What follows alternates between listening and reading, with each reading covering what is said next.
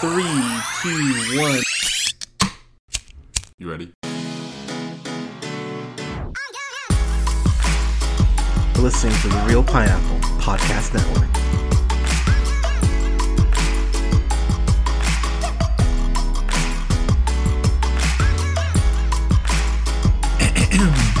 Good evening, everybody. Thank you so much for listening. This is The Reel Pineapple. This is your humble host Hunter here, and I've got another review for the Reel Holiday series here for the one of my favorite uh, holiday episodes, uh, season two, episode 10 of The Office, the Christmas party episode. So, this won't be a long review because there's not a whole lot to talk about, but again, this is one of my favorite really one of my favorite Christmas episodes. So, as you hear, beer open.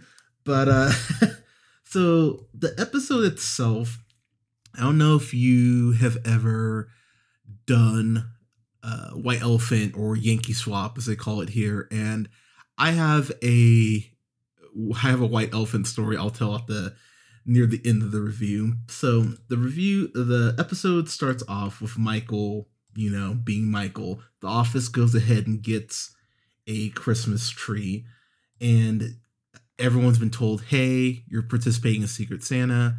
Uh, Twenty dollars is your gift limit, so go ahead and get you know whatever you want for the person uh, you picked." So Jim, of course, happens to get Pam, which you know, good luck. And one thing I will say about this too I love season two, John Krasinski. Uh, a, this is before you know he sold some good news, like a. Anyways, uh, but this is pre that. But also, this Jim just is clearly he's in puppy love, and I find it really sweet. He really clearly cares about Pam and the gifts. Uh, the teapot being the main gift, but the gifts inside the gifts, I thought was actually a really cute, clever way to go ahead and really give the gift more meaning. Um, something that did trip me out watching this, BJ Novak is so young in season two. I'm not saying he looks bad now because I mean you saw him Glorious Bastards. I mean, he, I mean he's a he's a handsome guy, but he looks so young here. He looks like he's almost he's like he's almost a high schooler playing a temp. Like it's kind of weird to see how young he looks, but Michael, of course, played by Steve Carell, wants to make sure that the office party is the bee's knees, that everyone loves it, that it's, you know, over the top. And so, if you remember, and I want to say it's two episodes prior, uh, the Halloween episode, he fired Devon. So Michael get got a three grand bonus from corporate. God, I wish I could get a three grand bonus, but he wants to go ahead and make the party even even more magical uh in his words he even says i want to be like a playboy party which is so disturbing and the amount the amount of hr calls michael would get alone just off of this episode is rather ridiculous. But um angela is going ahead and trying to set up uh said holiday party because of course angela takes everything way too fucking seriously. Um I do love the bit where Craig Robinson's Darryl wants to borrow Michael's Santa hat for a couple hours, and Michael just keeps going, you know, I know, like, I don't want you, like, you can't be Santa, it doesn't work. Which, you know, if you're borrowing the Nancy Grace uh, line of logic, you know, Santa, you know, Santa wasn't black, you know, just the way it is. Neither was Jesus, even though where Jesus was born.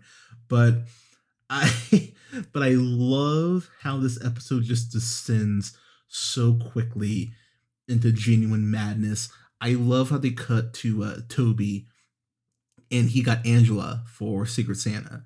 And you see that he got one of those posters of kids, uh, one of those posters of kids playing instruments like in their diapers. And I will say, I cannot, as someone who worked at a print shop for years, I can't imagine how incredibly awkward it would be printing that or buying that. So I actually felt some sympathy for Toby because eek, what a really uncomfortable situation to be put in.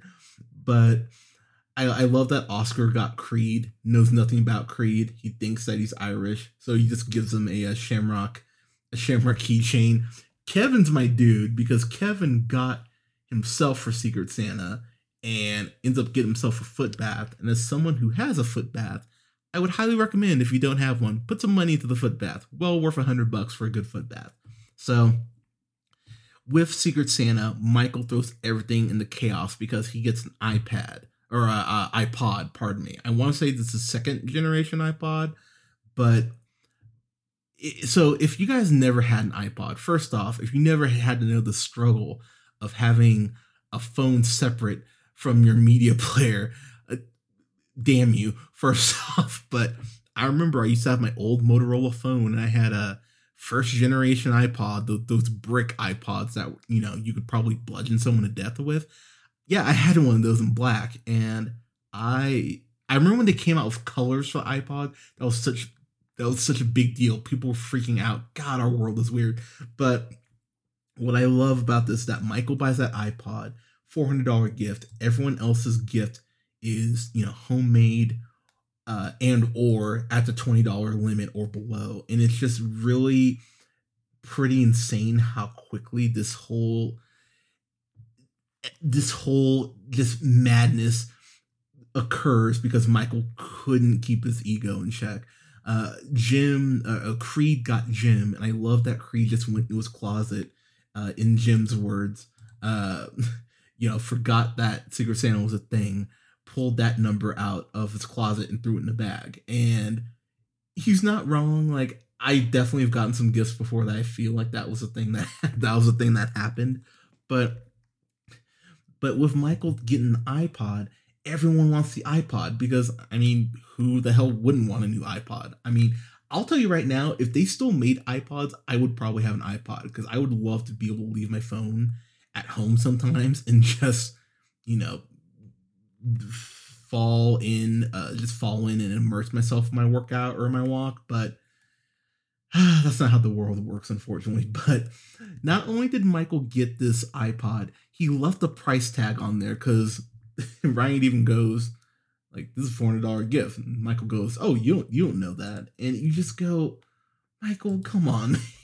so the episode really gets if there's anything season like the earlier seasons of The Office do, obviously Michael's insecurities and his cringe, the, the amount of cringe that he can bring to any situation is really impressive. But I love the genuine dark implications that this stuff kind of has. Phyllis is so incredibly sweet and makes Michael this really nice uh, knitted, uh, handmade oven mitt and you go, wow, that's actually a really sweet gift. I mean, I'll I'll be honest, I need a new uh, I need a new oven mitt now. so I, I was actually like, that's a really sweet gift. But Michael can't help himself, and so he just basically keeps shitting on he keeps just shitting on Phyllis's gift, and it's really pretty fucking brutal to watch. And to see everyone else get gifts that were clearly not intended for that person because again this was secret santa beforehand.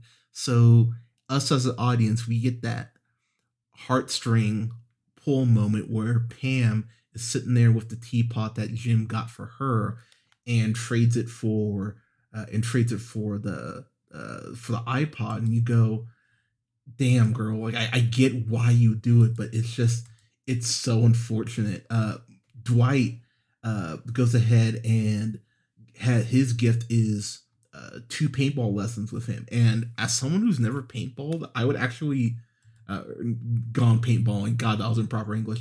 Uh, as someone who hasn't done that, I remember really thinking that would be a fun gift. I'd like to actually have someone teach me how to, uh, you know, how to uh, how to play. But it's it's pretty it's pretty fucked up because Dwight ends up with the teapot and Jim, rightfully so, goes, dude, I will buy this from you. I'll trade you. Like, what do I need to do to go ahead and, you know, get this from you?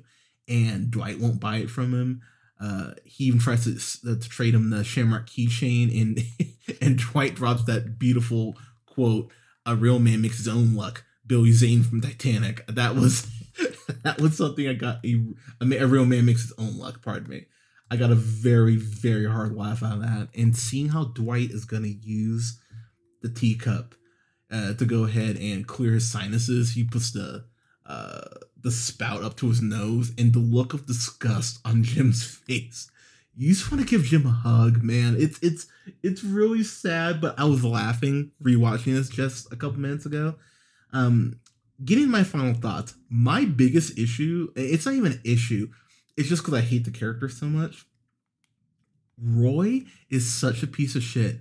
And Pam even tells him, like, hey, I got this iPod. And he goes, oh, I didn't, uh, like, I was going to get you an iPod, but now I don't have to. And she, you know, asks him rightfully, so what are you going to get me instead? And he goes, oh, I don't know, probably a sweater or something. Ladies and gents, if that is your partner's first response, that is a fucking red flag. And the fact that she just lets that go, I know Pam not, uh, I, I know Pam is not the confrontational type typically, but I, I was so I was like, girl, this this does this not make you go uh like freak you out or piss you off? It it was that was upsetting to me.